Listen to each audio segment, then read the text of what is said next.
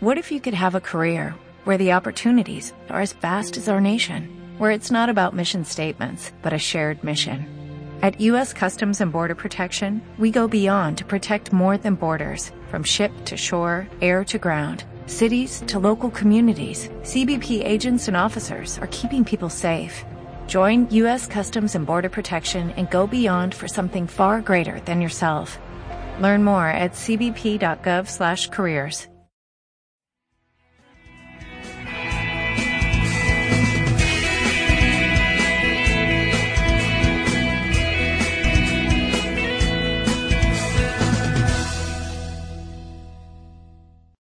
Tú no tienes idea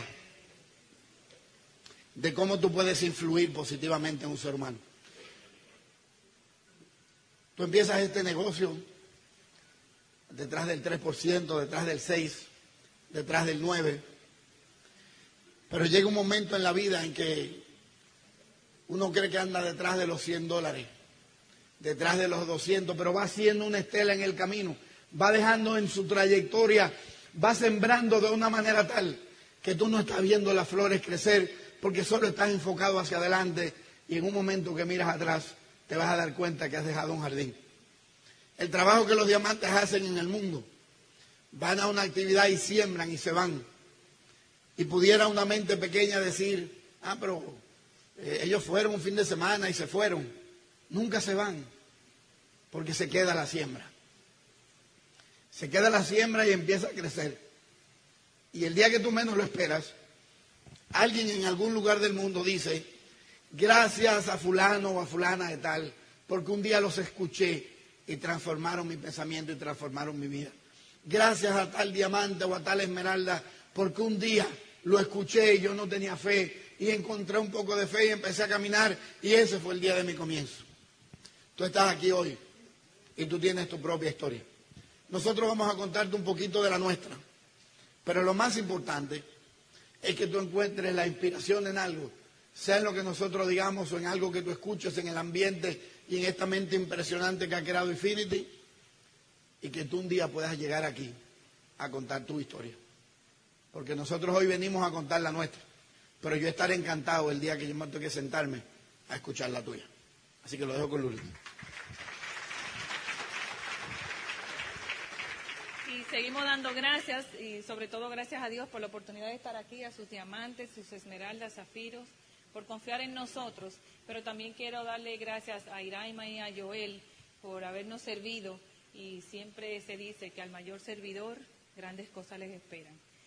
Eh, gracias a ellos y a los que decoraron la habitación también, aquí nos tratan, señores, viajar, eh, como se viaja en este negocio, es totalmente diferente a viajar cuando no hemos estado en esta oportunidad. Donde quiera que llegas es el mismo apellido, es Amway. La gente te recibe y te espera con deseos de verte y no, no te arrimas, sino cuando viene un familiar o cualquiera arrimado, tú a veces tienes eh, miedo, pero este negocio te da la oportunidad de tú recibir a todos los que vengan a darte su corazón. Así que te queremos esperar en Santo Domingo, te queremos recibir como un ganador, te queremos recibir y servirte, porque tú con tu historia y tu sabiduría vas a impactar muchas vidas alrededor del mundo. Así como te dijo Elías, con tus líderes que han impactado a tantos de nosotros, a nosotros mismos, les agradecemos por su labor y por su tenacidad y constancia, que es lo que tenemos que tener en este negocio, la constancia. Y eh, vamos a comenzar a hablar un poquito de la historia. Con esa cara no piso a nadie, ¿verdad que? El miedo, el susto, lo que tú quieras, pero agradezco al pueblo de Atomayor, de República Dominicana, haber nacido. Vengo de una familia muy especial, una familia muy unida eh, entre mis hermanos, mi madre. Tengo mi padre también, pero vengo de una familia de padres separados. Y no sé, quizás tú igual, y quizás tú tienes tu padre en tu casa. Eh, realmente cuando crecemos y nos vamos dando cuenta de esa carencia, pues sentimos quizás un rechazo, quizás nos sentimos abandonados, ¿ves? Y eso eh, pues pasaba en nosotros porque cuando teníamos actividades en el colegio, por ejemplo, mi padre no estaba ahí, y a veces sentía la sensación hasta de, que él no existía o de que éramos huérfanos. Y realmente no me gustaba al saber que lo tenía y que no estaba, que no estaba conmigo. Pero gracias a esa campeona, mi madre, eh,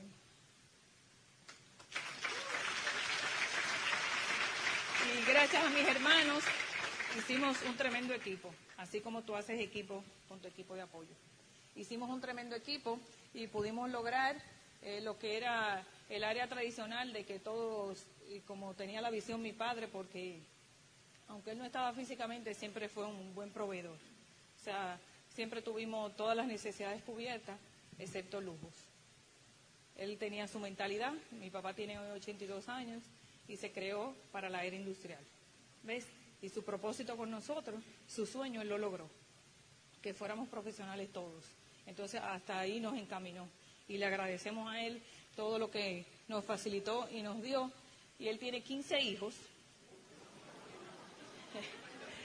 Él tiene ganado y el hombre sabe dar el plan, ¿eh? Y yo, yo dije, bueno, 15 hermanos, doble diamante, ¿verdad? Sí. Te va a pasar lo mismo, ¿verdad? Si toda tu familia está en el negocio, pues te, te bendecimos, ¿verdad? Porque nos cuesta llegar para que ellos se den cuenta de que sí se puede. Entonces, como nos conocen desde chiquito, ¿verdad? Desde que nacimos, ellos saben de qué careces, de qué adoleces, pero esperan que tú llegues para después decir, yo sabía que tú ibas a llegar. Así te va a pasar. Ya hoy hay un par de ellos dentro del negocio y aquí nos enamoramos desde los 17 añitos, pues Elías era militar y estaba en una academia del Navy, como se llama aquí, y, realmente era bien tedioso y bien curioso, porque solamente si acaso no podíamos ver los fines de semana. Y para podernos ver, pues Elías hacía servicio de madrugada, era yo iba en bicicleta más o menos cuatro o cinco millas para irlo a ver y llevarle, realmente no a ver, a llevarle cosas para que él comiera porque se la tenía que tirar por encima de una pared. O sea, yo no lo llegaba a ver, pero tenía la visión. Pero escuchaba el pito del amor, porque yo le pitaba. y entonces ya contestaba. Ya ella sabía que podía tirar la funda y yo la iba a parar. Teníamos el sueño claro, pero yo no solamente tenía que llevar un sándwich, tenía que llevar varios porque el centinela y el, y el oficial que estaba por encima de él también tenía que comer para yo podérselo pasar. O sea que me salía triple eh, la, la cena. Pero eh, siempre nos mantuvimos ahí, Elías mantuvo su carrera, duró unos añitos dentro de ese proceso, pero sabíamos que el estilo de vida no estaba ahí. Y así vivíamos, vivíamos con carencia, pero felices. Ahí estoy con mi hijo, el, el mayor, y ahí tengo un sobrinito y, teníamos un adicional por si alguien llegaba, por la visita. Y nos disfrutábamos eso. Y no, no, no estábamos enojados con la vida. Le agradecíamos que por lo menos teníamos esos baldes para poderlo bañar, ¿verdad que sí? Pero el ser agradecido con la vida, la vida te va a dar. La vida te da.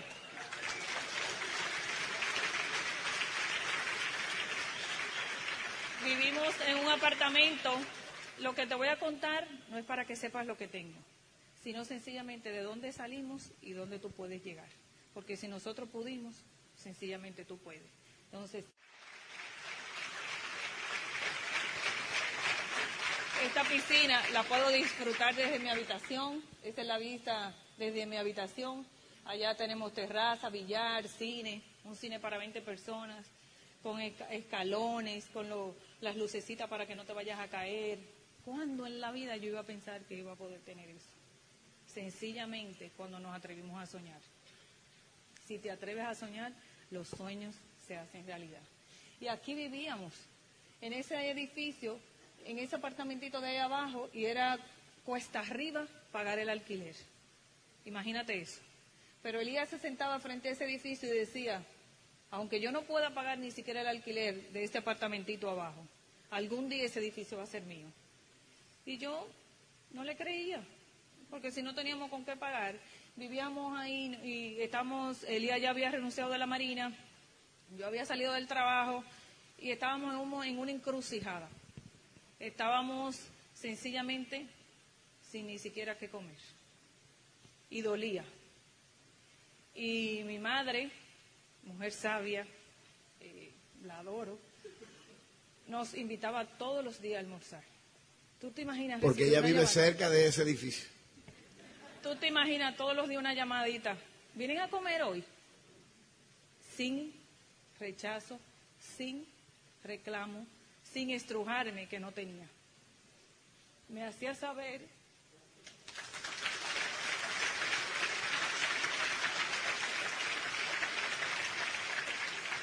me hacía saber que era temporal, que las cosas pasan, que todo pasa, que el dolor no es para siempre. Me decía, eso es temporal, no te preocupes, porque a veces las preocupaciones nos abruman, pero dice que cuando tú comienzas a escribir tus problemas, ya tienes la mitad de la solución.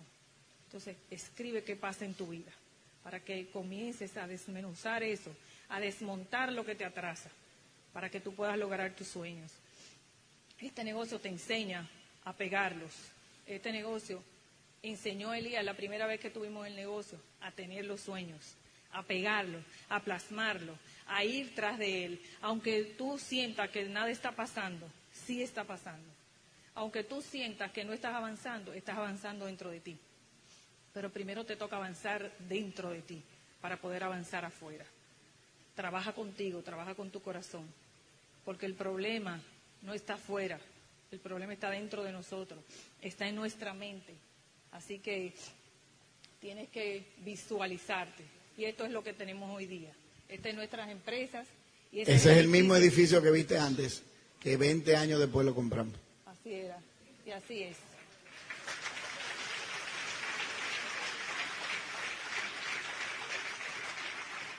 Esta es nuestra primera vez en el negocio y aprendimos tantas cosas de este negocio, tantas cosas maravillosas que nos ha dado la oportunidad de tener éxito, porque los principios que aprendimos aquí nos dio la oportunidad de avanzar, nos dio la oportunidad de desmontar los problemas, de desmontar las situaciones, nos dio la oportunidad de que creyéramos en nosotros mismos. Y este, este negocio quedó en nuestro corazón siempre aún no lo realizáramos, lo que aprendimos con el sistema de educación fue una transformación para nosotros. Deja que el sistema te transforme, porque eso es lo que Él va a hacer por ti. No temas con el sistema, no lo cuestiones, no, decimos los dominicanos en una palabra, un dominicanismo bastante interesante que se llama, no miñingue con el, con el sistema, o sea, no sea mezquino, no, no te, ay, que cuánto es, que no, que sí, que te me sí, que el otro me desconecto, que el otro, no te, no te dejes el lujo, no te puedes dar el lujo de estar contemplando lo que está pasando, tienes que ponerte a accionar. Aquí estoy con mis maravillosos hijos, mis hijos, le doy gracias a Dios por ellos, son bendición para nosotros. Y, y recuerdo, al grande le preguntaba el otro día, él, eh, gracias a la oportunidad que tenemos y, al negocio maravilloso que tenemos, él está ahora en España haciendo una maestría, ya es graduado de mercadeo. Y el otro día hablaba con él y le decía, Elías, ¿tú recuerdas cuando no teníamos que comer? No, mami. ¿Tú recuerdas cuando te dábamos huevo todos los días? Huevo sancochado, huevo revuelto, huevo hervido, huevo pasado por agua, no, mami. ¿Y hoy le gusta el huevo a él? ¿Qué te quiero decir con eso? Que hoy por hoy quizás tú estás dejando tus hijos y lloran y quizás no tienes que darle y, tus hijos se te pegan de la falda, mami no te vaya, mami no te vaya. Es por ello, porque ellos no se van a acordar de eso. Ahora él sí se recuerda cuando estuvo en un campamento en Francia, se recuerda cuando ha estado en un campamento en Inglaterra, se recuerda que está ahora en España haciendo una maestría, se recuerda todo eso. Recuerda el tiempo que hemos pasado juntos. Recuerda los viajes que hemos hecho en la República y fuera de ella. Ya Sebastián también es parte del equipo del negocio y ya tienen otra visión de vida. Ellos, el mismo grande hizo una pasantía dentro de una empresa y me dijo un día, yo no sé cómo ustedes resistían estar ocho horas detrás de un escritorio. Oye eso, no tienen la visión de estar trancados, encadenados dentro de un negocio, dentro de un empleo. Los jóvenes de ahora tienen mayor visión, sobre todo los que están en este negocio. No quieren encasillarse, no quieren esclavizarse, es la palabra. Entonces, qué bendición le estamos poniendo a ellos en sus manos, de que sean algo grande, de la visión hacia el futuro. Se la hemos transmitido no solo por lo que le decimos, sino por lo que estamos haciendo y por lo que estamos construyendo y por lo que ellos están escuchando a través de todos sus líderes y los CDs y audios y seminarios y convenciones que han estado con nosotros. Hemos viajado, ya hemos estado en Filadelfia, hemos estado en, New Jersey, hemos estado aquí varias veces en Miami. Hemos viajado maravillosamente bien. Yo no conocía la nieve, la vine a conocer después de grande. Pude viajar a varios sitios, pero cada vez que llegaba la nieve no estaba. Y no tenía la oportunidad de viajar con Elías porque siempre tenía mucho trabajo, siempre muchas ocupaciones. Siempre era, eh, váyanse adelante y nosotros llegamos, y yo llego el fin de semana. Siempre era algo como rápido, como la comida rápida, sí, que para que todo saliera eh, rápido porque él siempre andaba con, con complicaciones. Y quizás tú estás aquí y tú no conoces la nieve tampoco, pero no te dé vergüenza. Póntelo como propósito. Pon lo que vas a esquiar, que vas a ir a jugar con ella, que vas a estar en un parque de Nueva York jugando allí. Yo cuando vi esa nieve me puse como si fuera un bebé con un juguete nuevo. Tira nieve, a mí yo soy muy friolenta y por eso eh, eh, me abrigo muchísimo y todo eso, pero yo decía, ya no, yo tengo que jugar con ella, yo tengo que tocarla, tengo que palparla, porque mucha gente que está en la nieve solamente se enfoca en lo feo de la nieve. Te dice, eso no es nada, deja que tú veas el lodo. Yo no fui a ver el lodo, yo fui a ver la nieve. Yo fui tras el pensamiento positivo. Aquel que está allí, aquel que está en la situación envuelta, siempre está viendo lo negativo. Hay mucha gente siempre viendo un problema para cada solución. Quería matarme el sueño. No, tú no te dejes matar tu sueño. ¿Cuál es? No te sientas ridículo al soñar. Sueña en grande y sueña todo lo que quieras porque lo puedes lograr.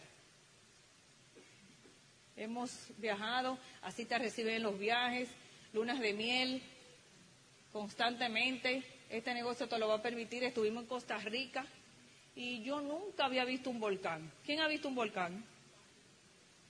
Algunos. La mayoría no lo hemos visto. Y estar allí y oler el azufre y ver ese volcán en acción, no en erupción, en acción. Y estar allí cerca y palpar todo eso y ver la grandeza de este mundo. Para mí eso me impactó, eso marcó mi vida para siempre ver que gracias a esos volcanes nosotros todos estamos por acá, porque si no la tierra no pudiera por debajo soportar todo este calor. Entonces, siempre tiene que ver el lado positivo de las cosas. Él está ahí para que la tierra respire, para que bote su fuego, pero sin el calor de esa tierra tampoco pudiéramos vivir. Entonces, ¿qué, te quiero decir con esto? Que mientras te dé la oportunidad de estar en este negocio, vas a ver cantidad de países, cantidad de cosas. Dios no te podía poner todas las cosas bonitas aquí, ni en tu país. Te la puso alrededor del mundo. Te toca a ti irla a ver. En Achievers en Las Vegas, hemos estado en varios Achievers compartiendo con líderes. aquí tenemos también eh, con nosotros ya diputados que comparten con nosotros. Estuvimos en la convención en Michigan, conociendo a la corporación. Y viajar en este negocio, en los viajes de Achievers, para nosotros es grandioso, porque ya no es el éxito nuestro, sino el de nuestro equipo. Estar ahí con todas esas familias es haber transformado positivamente su vida.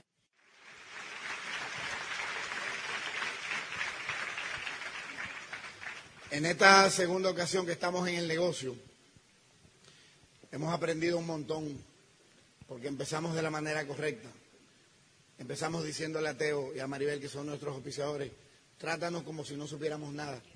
No te lleves de que yo soy diputado, no te lleves que ella sea licenciada en informática, no te lleves de que estuvimos en Amway.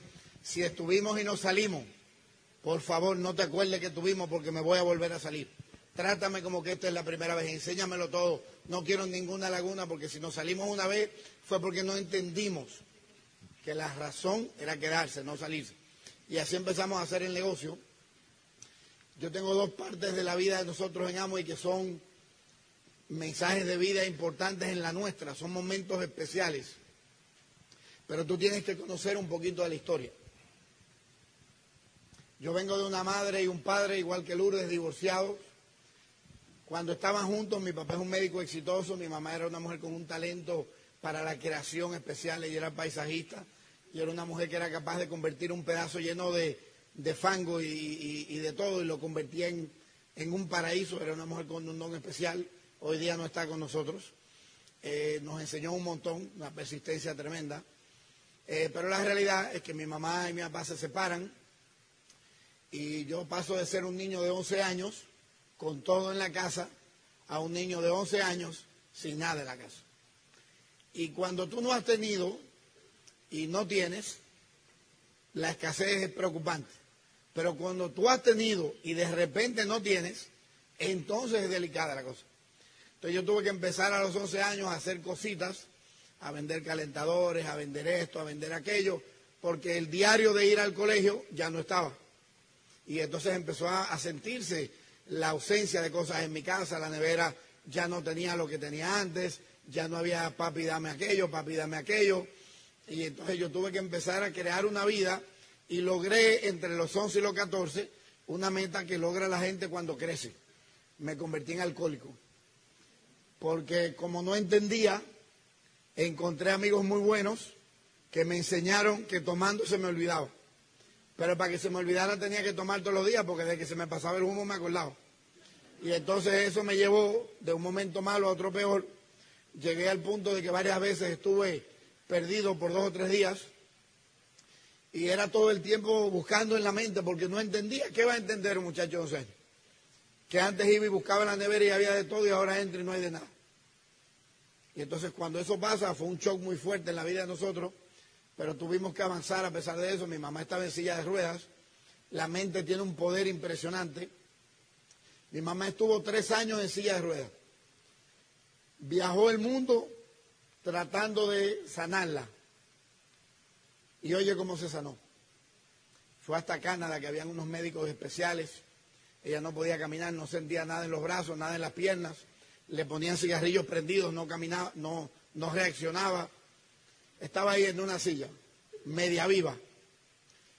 Y un día nosotros criábamos caballos en los 11 años de antes.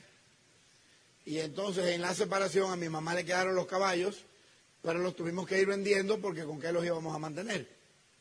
Y entonces había una yegua, se llama Loba, una yegua muy linda, y un caballo que se llama Independiente, que, todavía es campeón allá.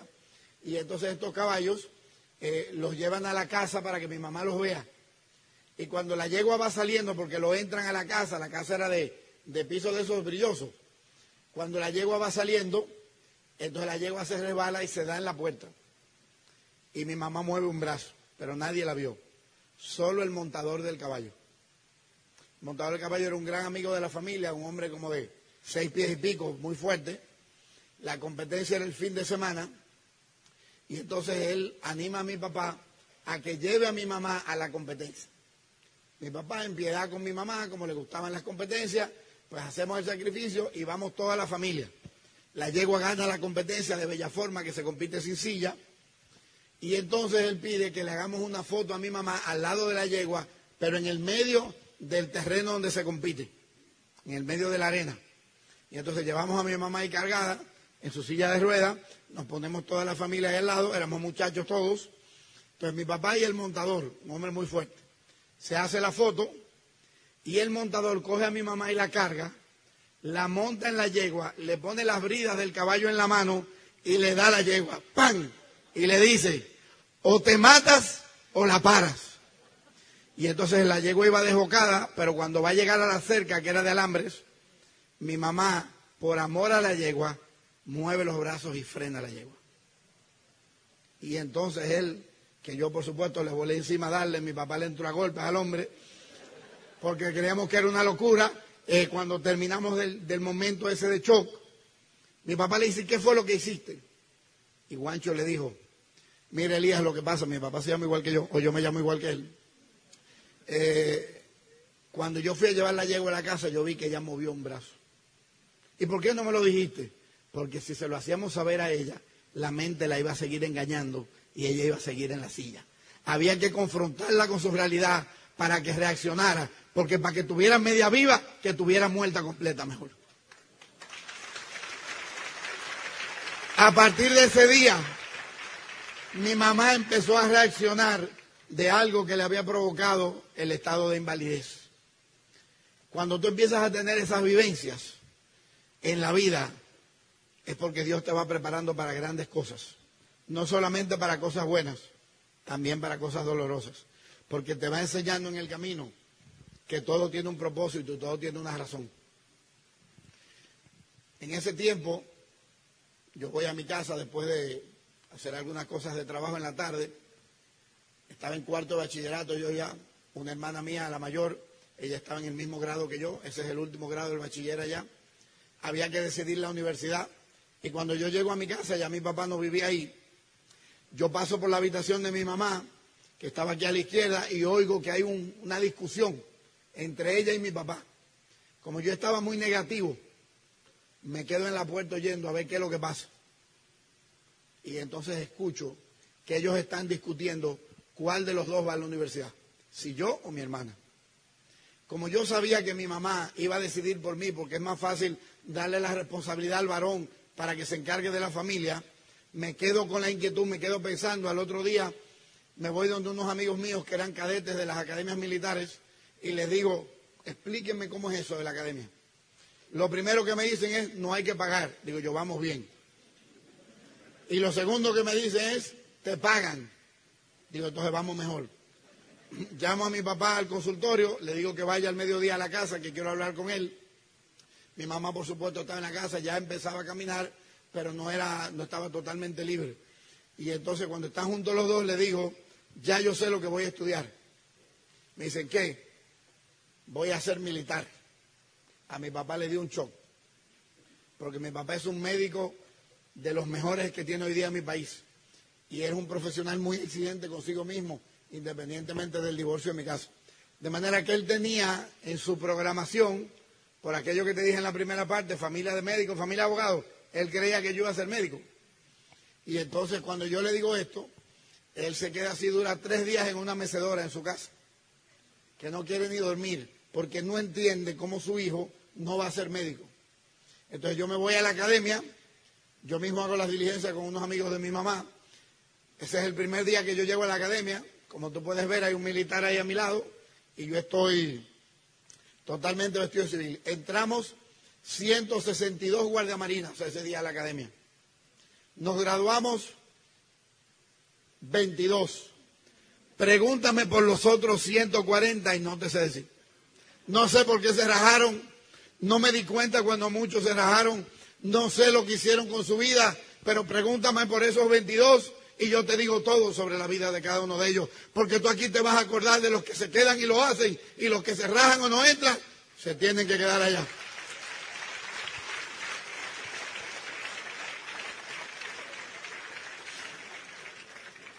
Yo empiezo en la Marina, ganaba muy poco dinero y pasa mi primera historia en el negocio de Amway. Yo estoy ganando menos de 20 dólares al mes, el mes entero, por menos de 20 dólares siendo un oficial.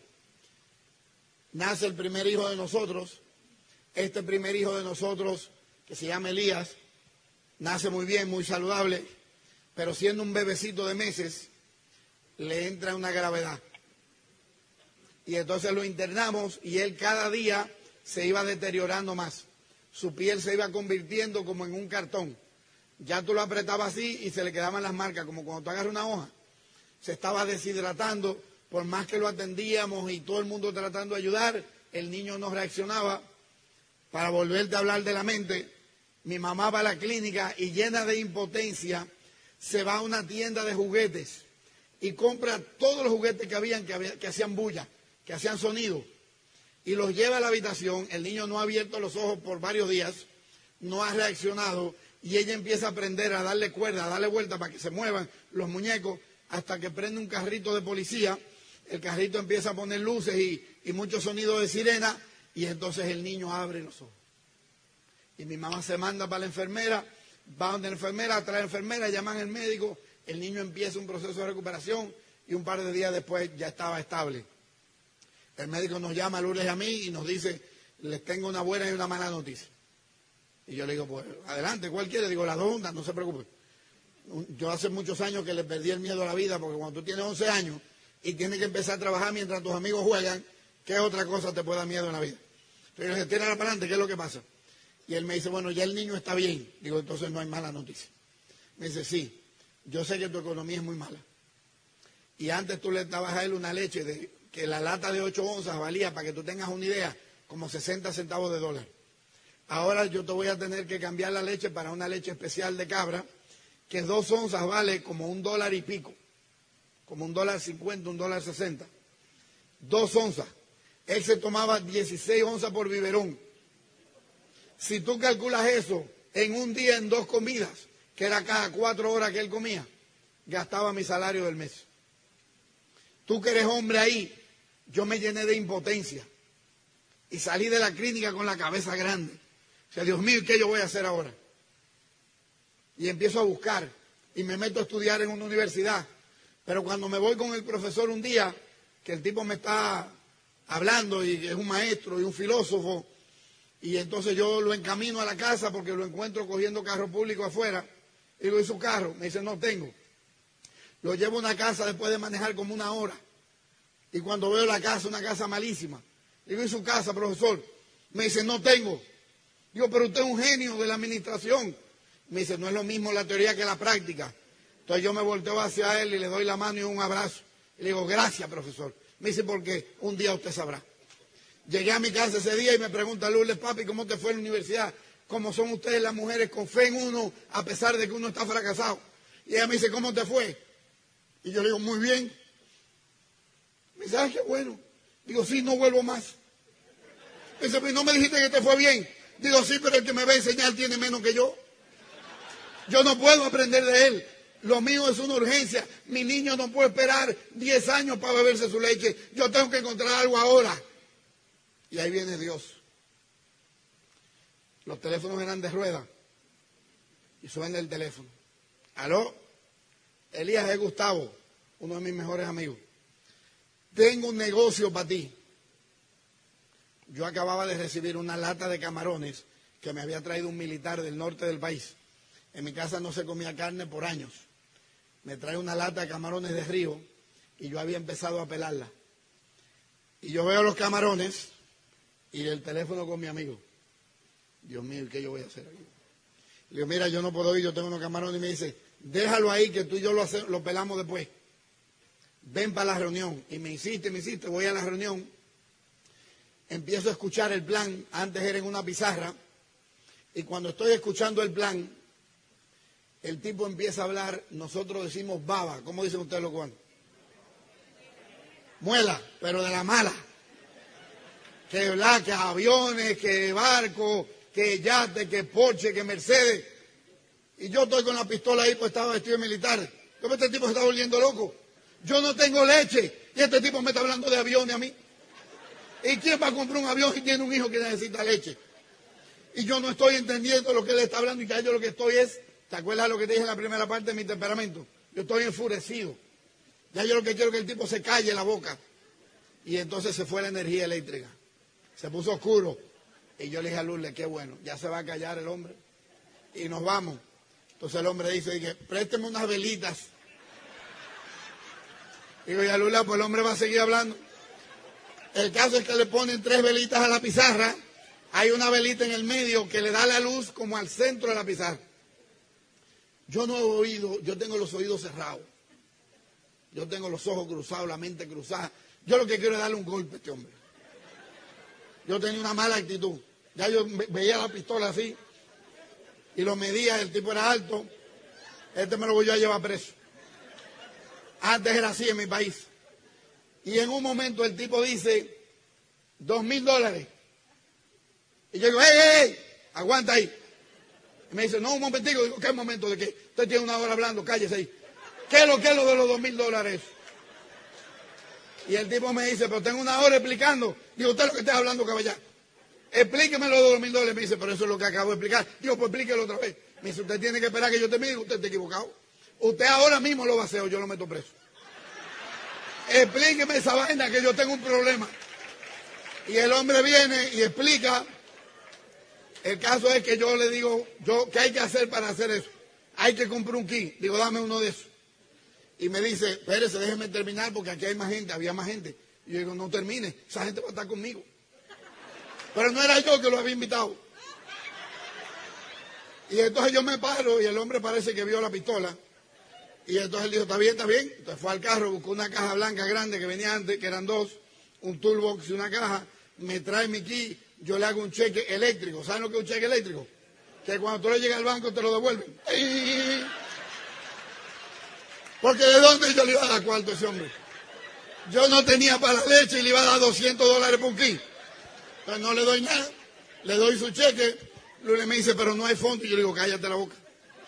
Mañana yo busco esos cuartos porque él le toma, allá tomaba antes siete días el cheque dando vueltas. En siete días yo consigo esos cuartos, pues me voy a ganar dos mil dólares. Llego a mi casa, cuando llego a mi casa abro la caja y entonces empiezo a sacar detergente y una serie de cosas. Digo, ay Dios mío, ¿y dónde está lo de los dos mil dólares? Le llamo al amigo mío por el teléfono, ran, ran. Gustavo, explícame el tema de los dos mil dólares. Porque yo traje la caja de acá, aquí no dice cómo son los dos mil dólares. Y oye bien, si me engañaron, ese tipo está preso mañana. Entonces Gustavo me dice, mira Elías, yo no entendí mucho, pero el lunes vamos a junto al Jaragua. Pues perfecto. Que hay una reunión que va a explicar mejor y viene una gente de fuera y tal. Digo, no, vamos para allá. Entonces yo me llevé dos militares conmigo y lo puse en la puerta de entrada del hotel, del salón. Y le dije a los guardias que eran subalternos míos, oiga, soldado, hasta que yo no diga, nadie sale. Que si es engañándome, aquí vamos a meter a todo el mundo preso. Ya yo había cerrado varias discotecas en Santo Domingo cuando me ponía de mal humor y trancaba a todo el que estaba ahí. Entonces ellos sabían que yo podía hacer eso. Y entonces me meto en la reunión y el que está hablando empieza a hablar que es una convención que una convención, que una convención. Yo no oí lo que dijo el primer tipo, que voy yo a oír lo que está diciendo este. Yo no me quiero que me hablen de los dos mil dólares. Suban por aquí los que van a la convención. Y yo me quedo callado. Miro para los lados. Suben como cuatro parejas. Y yo le digo a Lourdes, yo no había entendido. En las compañías tradicionales, los viajes se los paga uno la compañía, ¿verdad? Entonces yo que creo que estoy en una compañía porque no entiendo, le digo a Lourdes, mira, todos estos campesinos no tienen visa. Vámonos tú y yo. Pero oye, a que preguntan por el tiempo en la empresa, porque tú sabes cómo son las empresas de tacaña, si se enteran que somos nuevos en esta compañía, no nos van a mandar para el viaje. Así que déjame hablar a mí. Subimos a la tarima, nos toca aquí el último, como fuimos los últimos que subimos. Entonces el hombre empieza por allá a preguntar, ¿y ustedes qué tiempo tienen en la empresa? Y entonces, Dos años. Muy bien, un aplauso. Van para Tampa. Y el otro, ¿qué tiempo tiene la empresa? Cada quien tenía muchísimo tiempo. Cuando llega donde mí, yo le digo a Lourdes, no hables nada. Que me van a querer tumbar el viaje. Ese me lo llevo yo hoy. Entonces el tipo se para aquí. ¿Y ustedes qué tiempo tienen en la empresa? Y yo acababa de entrar el jueves anterior. Y yo le digo, algún tiempo. Vestido de militar, algún tiempo. ¿Pero cuánto tiempo, caballero? ¿Cuál es la intención suya? algún tiempo y vamos para el viaje. Nosotros también tenemos derecho. El hombre se da cuenta de que nosotros no sabemos de qué estamos hablando. Y entonces se voltea para la, para la audiencia y dice, esta gente se ven que están verdecitos, allá decimos verde cuando tú estás nuevo, verdecito. Vamos a darle un aplauso que acaban de entrar y van a invertir mil dólares por cabeza para ir para Tampa. Y Lourdes se me va a ir de la tarima y yo la agarro. Agárrate ahí. Que tú eres mujer de un guardia, tú no me vas a poner a mí a pasar vergüenza. Lourdes queda ahí, pero nerviosa. Yo bajo de la tarima y le digo, Cuando bajemos, nos vamos callados por aquí, que nadie va a estar ahí y no vamos y ya. Nadie. Todo el salón estaba ahí, abajo de la escalera, a tirarse fotos con nosotros, a felicitarnos, a preguntarnos el nombre. Y yo, Dios mío, ¿qué es esto? ¿Te acuerdas que te dije en la primera parte que tú tienes que venir a la escalera a los reconocimientos? Si esa gente no viene, yo me hubiera escapado. Pero al venir, y fotos, y nombre, y quién eres tú, y uno echarle el cuento a la gente, ya tú estás atrapado. Entonces yo me voy a la casa, empiezo a pensar, dos mil dólares. Era de que ganármelo, ahora tengo yo que buscarlo los cuartos. Lule se duerme llorando, y entonces a medianoche, tarde, se me ocurre una idea. Y llamo a un amigo mío que tiene una casa de empeño, así se dice aquí, ¿verdad? Y lo llamo, los gemelos, y le digo, hermano, tengo una urgencia familiar. Ábrame el negocio que tengo que ir a empeñar algunas cosas allá en la casa. Y él me dice, pero Elías, son las una de la mañana. Digo, hermano, usted no yo. Urgencia familiar. Es ahora. Bueno, está bien, él vivía arriba de la compraventa, de la casa de empeño, entonces nada más tenía que bajar. Entonces, antes no teníamos tantos problemas de seguridad como ahora. Yo llamo a un amigo que tiene una camioneta, el hombre va a casa, yo le digo, que mi esposa está metemos los muebles de la casa, el comedor, la estufa, cojo el niño de la conita y lo levanto y lo pongo en la cama con luces, un airecito que mi mamá me había regalado para el niño, lo cojo, lo meto ahí, un equipito de sonido que no había regalado, lo meto en la camioneta, me voy donde este amigo mío, llego allá y él ve y me dice, pero esa es tu casa entera. Porque éramos amigos. digo, sí, sí, pero no importa. ¿Cuánto tú me das? Y tú sabes cómo son la gente de la casa empeño, me dio aquí. ¡Tup! Pero me dio justo lo de la convención. Yo cojo esos cuartos, me voy donde mi auspiciador de aquel tiempo, le toco la puerta, ya eran como las 3 de la mañana, y le toco por la ventana, tenía una ventana que salía a la calle, y le digo, mira, vengo aquí a entregártelo de la convención. Me dice, pero dámelo mañana. Digo, lo gasto. Si me quedo con ese dinero, lo gasto. Y ya yo tengo el compromiso de irme, voy a mi casa, medio me duermo así en la madrugada, atormentado. ¿Cómo le voy a explicar a Lourdes?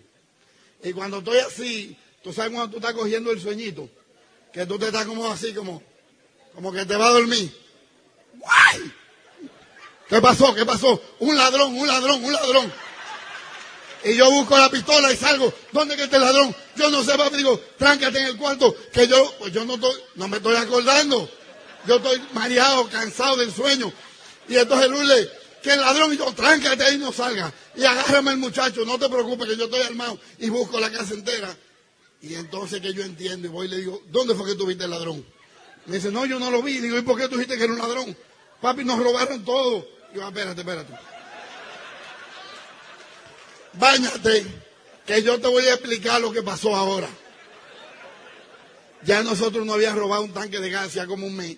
Entonces parece que ella pensó que yo le iba a dar una explicación del robo. Ella se mete a bañarse y yo estoy pensando, ¿y cómo yo le entro a esta mujer ahora?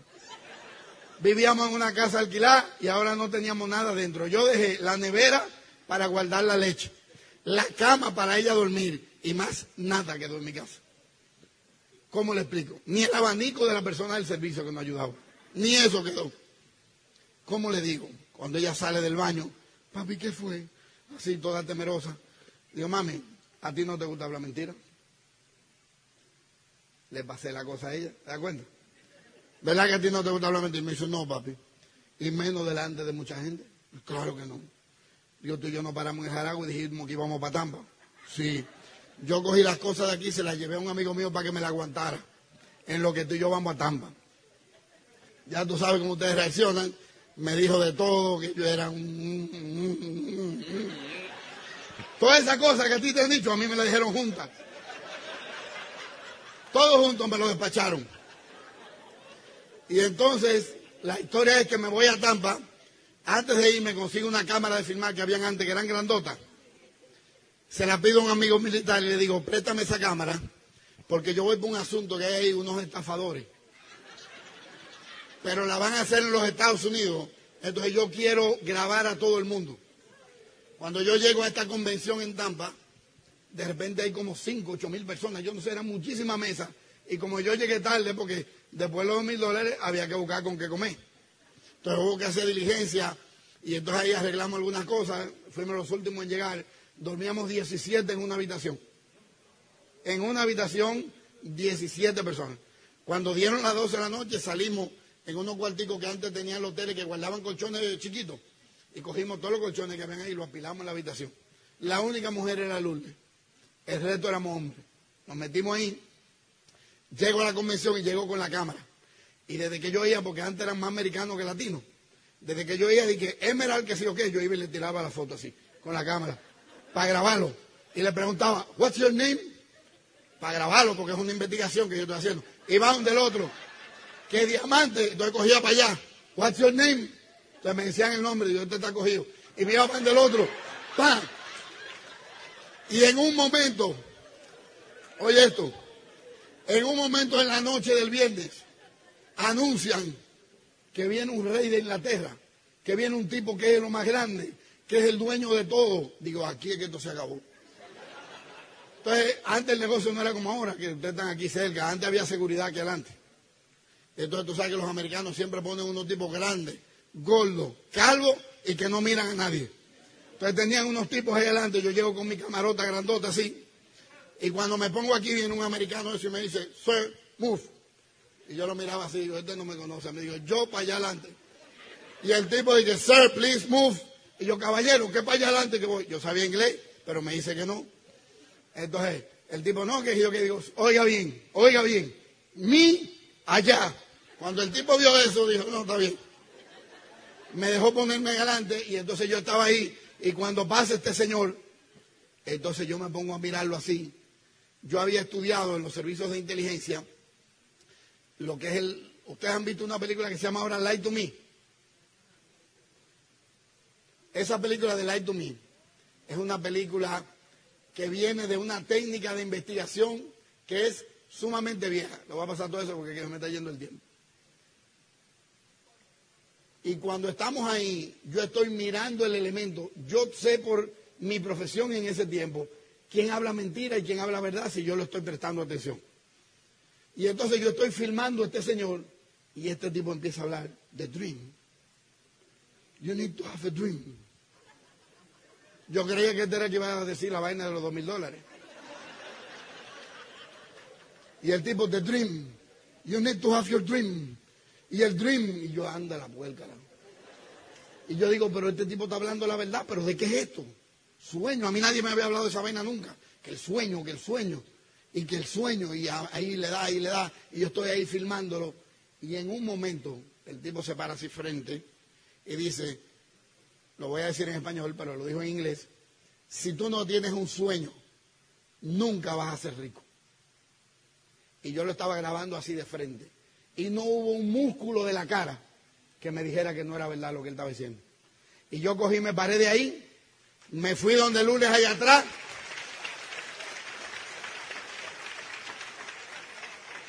Y le dije, y le dije, mami, yo no entendí esto, pero el Señor que habló ahora dijo que lo que hay que tener es un sueño. Así que tú y yo nos podemos ir para Santo Domingo, que yo voy a buscar el mío. Porque por mi hijo yo hago eso y más lo que haya que hacer. No entendí nada, pero entendí lo del sueño y ya yo lo tenía. Regresamos a Santo Domingo con ese efecto de la convención y empezamos a dar el plan y a dar el plan y a dar el plan. Y yo le daba el plan a un amigo y le decía, mira, tú y yo vamos a hacer esto. Y él me decía, no me gusta. Y yo le decía, yo no te pregunté eso. Yo te dije lo que tú y yo vamos a hacer, así que firma aquí, dámelo cuánto.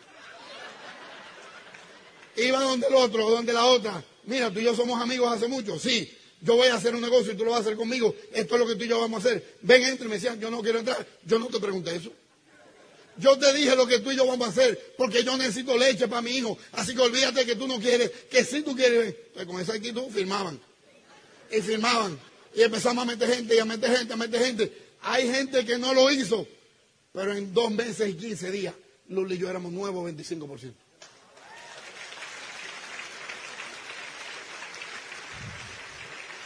Y cuando yo recibí el primer pago de 25%, que antes se hacía por el equipo de apoyo, que yo tuve ese dinero en la mano, me acuerdo como hoy, que sin conocer a Dios como lo conozco hoy, lo único que yo dije, Gracias. Aquí está la leche. Empezamos a crecer aquella vez, pero ya te dije algo en la primera parte, yo me desvié, empecé a desarrollar negocios tradicionales, la vida económicamente nos ha tratado muy bien, nos salimos de Amway, hemos tenido un gran éxito en política, en empresas, en muchas cosas afuera, pero se quedó algo en la vida de nosotros. Vino Teo Galán, llegó a mi casa, Teo se le enferma a la mamá de cáncer. Una cosa dolorosa para Teo, ¿verdad? La mamá de Santo Domingo, Teo en los Estados Unidos. Teo decide irse para Santo Domingo. Se va para Santo Domingo. Teo yo lo había visto en mi primera vez en el negocio, quizás una o dos veces o tres veces, poquito. Y de lejos, así, no éramos ni del mismo grupo. En Santo Domingo, cuando él está allá, lo veo una vez en una clínica que su mamá estaba interna y yo fui a visitar a un amigo que estaba interno. Nos saludamos, hola, ¿cómo estás? Y yo sigo. Teo decide quedarse en Santo Domingo porque la vida de su mamá se alarga y él quiere estar ahí y puede porque ya es un Esmeralda fundador con una muy buena, con una muy buena organización. Y decide inscribir a su hijo en el mismo colegio que mi hijo más grande. Su hijo queda en el mismo grado escolar que mi hijo. En ese grado escolar hay dos aulas. Él queda en la misma aula que mi hijo. El hijo de Teo y mi hijo, sin saber que sus papás se conocían, se hacen mejores amigos. Y ni él me lo comenta a mí, ni mi hijo a mí, ni el hijo de Teo a él. Yo decido hacer una kermés en mi sector donde vivía para ayudar a construir una pared a un sector muy humilde que había y que no tenía el dinero. Y armo una kermés. Estoy el día entero trabajando ahí con la comunidad y llega un carro negro a mi casa en un momento que yo voy a salir. Antes de yo salir le había dicho a Lourdes, investigame de quién es ese muchacho que tenía una patilla por aquí, Teito. Investígame de quién es ese muchacho para yo saber con quién mi hijo se está juntando, con aquella mala actitud mía. Cuando voy saliendo de la casa, que abro la puerta peatonal, ahí está llegando Teo en un Mercedes-Benz negro. No me acuerdo bien de él, lo miro y le hablo, él me habla y nos damos cuenta que nos conocemos. Y yo, ¿y qué tú haces aquí? Y él me dice, vengo a buscar a mi hijo. Digo, ¿a tu hijo? ¿Y a dónde? Me dice, aquí en tu casa. No, en mi casa. ¿Y quién es tu hijo? ¿El de la patilla? Y me dice, sí. Digo, ah, pues ven, entra. No, que nos vamos una vez. Digo, pero ven, entra un rato. No sé por qué le dije eso. Yo era un tipo que no quería mucha gente dentro de mi casa en ese tiempo. Nos sentamos en una sala que cierra una puerta de vidrio, de vidrio martillado que no se ve, y estamos Teo, Maribel y yo hablando. Yo tenía algo en mi corazón, ya yo tenía a Dios en mi corazón, pero había algo que me inquietaba. Y yo empiezo a sentirme en paz, hablando con Teo. Estoy, no sé si a ti te ha pasado, que tienes un día agitado y de repente como que el cuerpo hace así, que parece como que te vas a dormir. Yo me empiezo a sentir totalmente en paz. Lourdes llega, abre la puerta, Lourdes sí lo reconoce, porque Lourdes tiene una mente brillante. Cuando abre los ve y el saludo de Lourdes es decirle, si es hablar de amo y se pueden ir. Ni le brindó nada, ni hola, buenas tardes, nada. Y entonces Teo rápidamente reacciona y Maribel dice, no, no, no estamos hablando de Amway. Y yo digo, mami, aquí no se está hablando de Amway. Estamos hablando de la vida. Y era verdad, no estábamos hablando de Amway. Teo se va porque Teo cree que yo todavía tengo aquel grupo. Ustedes conocen un diamante que se llama Pablo y María García. Eso eran de mi otro grupo. Yo los oficié a, los hoplines de ellos. Entonces Teo está creyendo que yo todavía estoy en el negocio. Se va y cuando Teo se va yo vuelvo a agitarme internamente. Entonces me siento en mi cama a reflexionar. La vida me enseñó que en la vida hay que pensar, que el que no piensa no vive porque simplemente sobrevive. Y yo me siento en mi cama tranquilo a pensar en lo que ha pasado y me doy cuenta que eso que Teo tiene, yo lo quiero. En ese tiempo, Teo era esmeralda. Si yo comparo quizás las economías, haciendo un atrevimiento, mi economía en ese momento era mejor que la que Teo tenía. O sea que a mí no me inspiró el dinero de Teo. El carro en el que Teo andaba, el mío era mucho mejor que el que él andaba. No, no fue una cuestión de dinero. Él y yo nos comunicamos, yo llamo a Lourdes, Lourdes sube a la habitación y yo le digo, ven que queremos hablar. Y ella me dice, si es de amo y no hay nada que hablar. Y yo le digo, ven, siéntate aquí, que vamos a hablar. Se sienta conmigo en la cama. Y yo le digo, mami, ¿te gusta estar aquí en la casa el día entero? Ella me dice, claro. ¿Te gusta salir y que la tarjeta pase en las tiendas? Eso sí. ¿Te gusta esperar a los niños y comer con ellos, viajar con ellos? Sí. Comprar buena ropa, levantarte a la hora que tú quieras. ¿Te gusta eso? Y a mí dice, sí, papi. Y digo, a mí también. De manera que hay uno de dos caminos. O yo me encuentro un marido como yo que me mantenga como yo te mantengo a ti.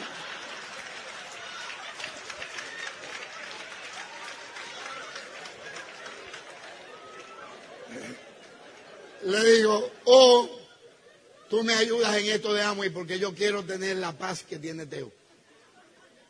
Y entonces ella ahí, tú sabes, negociamos y quedamos en que sí, que íbamos hace un año y que si el año no funcionaba, y entonces ahí empezamos de nuevo. Y empezamos el negocio. Cuando empezamos el negocio, lo primero que hay de camino es una convención. Pero yo estoy en un pueblo de mi país, lejos de la capital, y me había ido en el carro de Lourdes, porque la mía no sé qué le pasaba a mi jipeta, y Lourdes tenía un Mercedes-Benz. Lourdes no iba a la convención, porque ella quedó en apoyarme, pero ella no se iba a integrar. Entonces yo compré la boleta mía y iba para la convención, pero se me retrasó una actividad política. La convención terminaba el domingo y entonces yo empecé a llegar el domingo a la convención. Tú sabes que Dios está vivo, pero Satanás también. Entonces el carro empieza a fallarme. Y en un momento de descuido, como era un pueblecito, yo le doy, en, tú sabes los caminos malos que tienen peñones así, le doy a la parte de abajo del carro con una piedra y se le despega una pieza que tienen los Mercedes ahí abajo, que es como un controlador, y el carro empieza a fallarme. Yo llego a una bomba de gasolina. Cuando llego a esa estación de gasolina, le digo al guardián que voy a dejar el carro ahí, que le voy a pagar un dinero para que me lo cuide, y entonces salgo a la avenida, me monto en un carro público, un carro, aquí ustedes no tienen eso, pero yo creo que en Cuba sí, que es carro que se monta varias gente, no como los taxis. Y entonces me monto ahí y le digo, ¿cuánto cuesta el pasaje? Me dice cuánto, y entonces yo le digo, te voy a pagar el carro entero para que me lleves al Jaragua. Y el tipo dice, está bien, no hay problema. Le damos para el Jaragua, yo llego, llego por la parte de atrás del Jaragua, yo lo que quiero es llegar a la convención, me pongo mi cintillo y cuando entro por la parte de atrás, entro sin querer al backstage. Y cuando entro ahí está Pedro Lizardi, eh, Tony Morales, Iván y eh, Morales, están Terry Maribel, Manuel y Giselle, Raúl y Natalie, todos los líderes de allá, Alberto y Michelle. Y entonces yo de repente cuando entro ese impacto, me siento igual que como cuando me sentí con Teo en casa. Y yo me dije a mí mismo, esto es lo que yo estaba buscando. Fui a mi convención, ya no le quedaba mucho tiempo. Empezamos en el negocio, ustedes han visto ahí alguna foto, empezamos a crecer. Si la primera vez yo hice directo sin saber en dos meses y medio, ¿Cuánto debió tomarme la segunda? Lo mismo, porque ahora sabiendo. Dos meses después ya estamos al 25%, pero ahí vino la campaña, hice varias campañas en el camino, medio me desenfocaba, dejaba Lourdes con el negocio, hasta que en un momento decidimos arrancar hace un par de años, y este es el reconocimiento de Esmeralda de nosotros, que mis hijos hablaron de una manera espectacular, pero mi hijo más grande dijo lo siguiente, yo estamos aquí en el reconocimiento de mis padres. Yo quiero que cuando ellos hablen tú le pongas atención. Porque cuando ellos hablen pueden decir algo que te puede cambiar la vida como me la cambió a mí. ¿Tú te imaginas? Tú oír un hijo tuyo diciendo en tarima eso. Que de repente tú eres el ser que afecta positivamente en tu vida. En la vida de tus hijos. Este es nuestro reconocimiento de Esmeralda Fundadores en una convención en Santiago impresionante, donde yo le dije algo a todo el equipo que estaba ahí, porque había gente de mi nuevo equipo de apoyo y de mi viejo equipo de apoyo. Y yo le dije lo siguiente, todos los seres humanos andamos en un camino. Puede que en ese camino yo cometa un error y ese error te haga sentir mal. Lo único que yo tengo en la vida es la posibilidad de pedirte perdón, porque no tengo cómo devolverme al pasado y corregirlo. Y entonces le dije, en el camino de Lourdes y mío lo único que queremos es sumar. Si cualquier acción de nosotros resta, perdónanos de corazón, que lo hicimos porque no sabíamos, no porque lo queríamos hacer de esa manera. Así nos despedimos ese día. Entonces seguimos avanzando. Estamos de Esmeraldas, vamos camino a Esmeraldas Fundadores y yo decido hacer unas inversiones de mi vida tradicional, política y financiera incorrectas. Involucro a la familia en probablemente el peor tiempo financiero que Lula y yo hemos tenido en la historia. Eso fue el año pasado. En esa lucha, hombre que estás aquí, tú sabes cómo tú te sientes cuando la capacidad de proveer se te está limitando. Cuando la vergüenza se acerca a tu casa porque podría fallar en un compromiso. Cuando te empiezan a atacar legalmente y cuando tú empiezas en esa lucha entre una comunidad de hipócritas que privan en que todo está bien, aunque se los esté llevando quien los trajo, y tú tienes que mantener la figura porque eres una figura pública. Entonces yo estoy en esa batalla produciendo por todas las vías para poder cumplir con esos compromisos que fallaron. Y yo estoy en un momento difícil, muy difícil, mi gente. Tan difícil que yo me cerraba en mi closet, que es bastante grande, en una esquina, y le ponía seguro y me quedaba ahí en esa esquina, con miedo a salir. Eso es en el camino a Esmeralda Fundadores. Teniendo que ganar sin posibilidad de perder. Pero mi gigante de la depresión se levantaba y me humillaba. Y yo me trancaba ahí. Y luchaba contra eso. Y a veces yo duraba 11 horas trancado. Que no tenía fuerza para pararme. Y nadie se enteraba en mi casa porque yo simulaba que me había ido de la casa. Y yo me quedaba ahí pensando. ¿Qué hay que pensar? Yo no sé por qué yo hacía eso. Pero me quedaba ahí interiorizando los problemas y agravando los problemas. Y de repente anuncian una convención en Michigan. Y yo le digo a Lourdes, yo no voy. Yo no puedo invertir ese dinero. Yo no puedo salirme cuatro o cinco días del país. Y me dice, papi, no, tú tienes que estar. Lourdes tiene un corazón y una forma de hacer las cosas que, que me convence. Sea con amor o con dolor, pero ella me convence.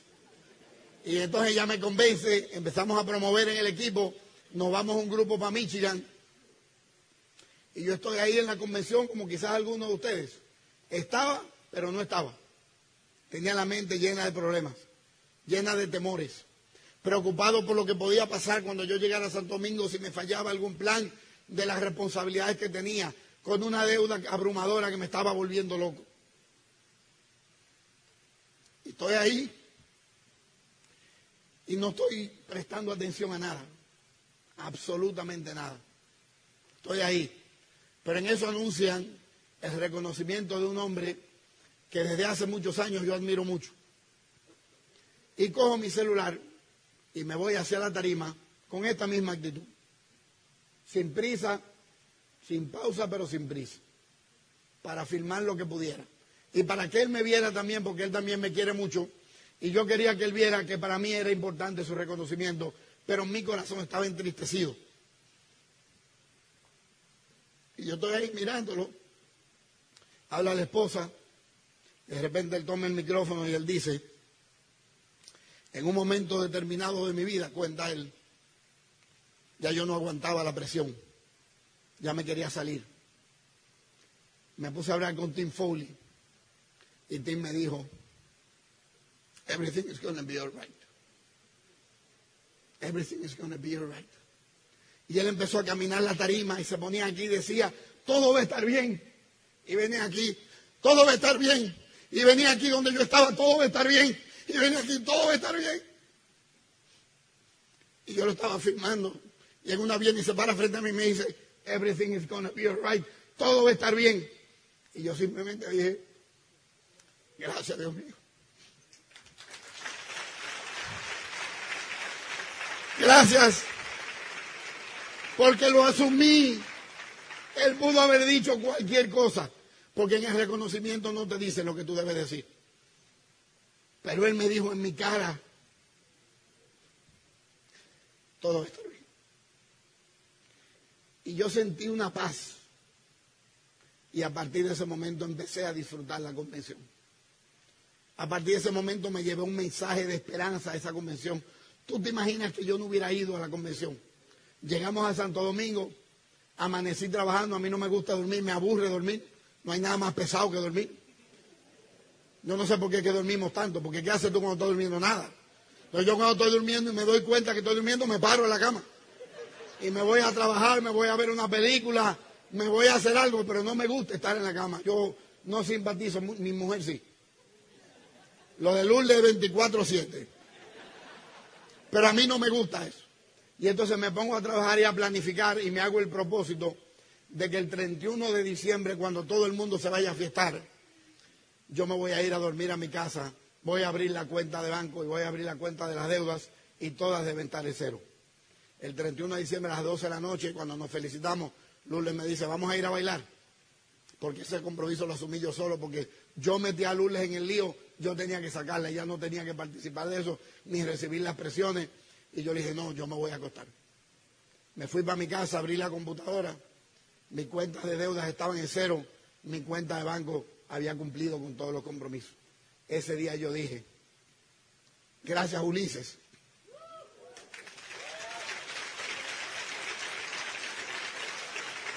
Gracias Ulises por el mensaje que Dios me mandó contigo. Porque Ulises no me lo dijo. Dios me lo dijo a través de Ulises. Porque yo no le estaba pidiendo a Ulises, yo le estaba pidiendo a Dios. ¿Tú entiendes eso? Entonces yo quería ser parte de ese equipo. Y hoy día le debo decir a ustedes que el equipo de apoyo de nosotros es parte de nuestra familia, son los sueños que tenemos de compartir con ellos, pero que hemos conocido a tus líderes también, que hemos conocido a gente maravillosa que tú tienes aquí. Pepe y Lady son para nosotros una inspiración. Ese blog del Facebook de, de Pepe es como un cuaderno diario mío de notas. Cada mensaje que él le pasa a ustedes, yo lo asumo también para mí porque Él me ha demostrado que mi hermano en el camino. Y si hoy no está aquí es porque tiene un compromiso en New Jersey. Pero ya he hablado con Él de ayer para acá tres veces, que Él me ha llamado. Esa relación que tenemos es algo que cuando tú empiezas el negocio no le entiendes, porque tú te empiezas a comparar con los panas tuyos del bachiller y de los trabajos. No es igual, mi gente. Es que esto es hacerse pana con gladiadores, con ganadores, con triunfadores, con gente que te echa para adelante y que tú vas con ellos con gente que te demuestra que cuando la cosa está difícil, la cosa se puede. Con esta gente que también son sus diamantes, con Pavel y con Lili, con Robert y Juanita. ¿Tú te imaginas? Con mi hermano Matías que anda por ahí, que si este seminario hubiera sido en marzo me tocaba darle una moneda. Pero como el reconocimiento en el Congreso está aprobado para diamantes, lo tengo que dejar así. Pero ya en un mes me puede invitar a algún sitio que yo se lo doy hasta sin reconocimiento.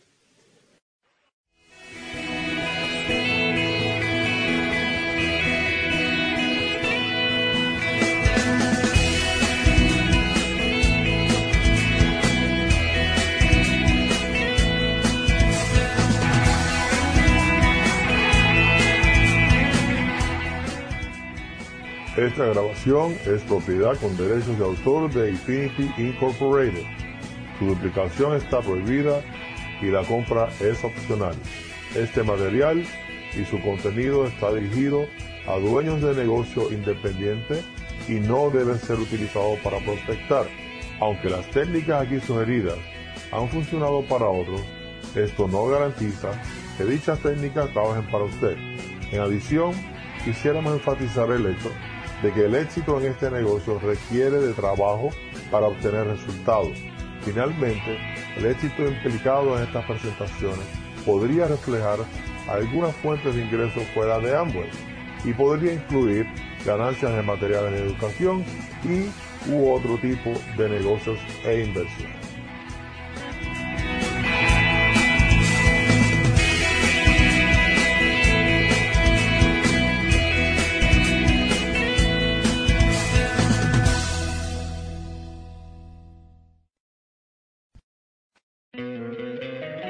Encantaría tener 100 dólares extra en tu bolsillo? Haz que un experto bilingüe de TurboTax declare tus impuestos para el 31 de marzo y obtén 100 dólares de vuelta al instante. Porque no importa cuáles hayan sido tus logros del año pasado, TurboTax hace que cuenten. Obtén 100 dólares de vuelta y tus impuestos con 100% de precisión. Solo con Intuit TurboTax. Debes declarar para el 31 de marzo. Crédito solo aplicable al costo de la presentación federal con TurboTax Full Service. Oferta sujeta a cambios o cancelación en cualquier momento.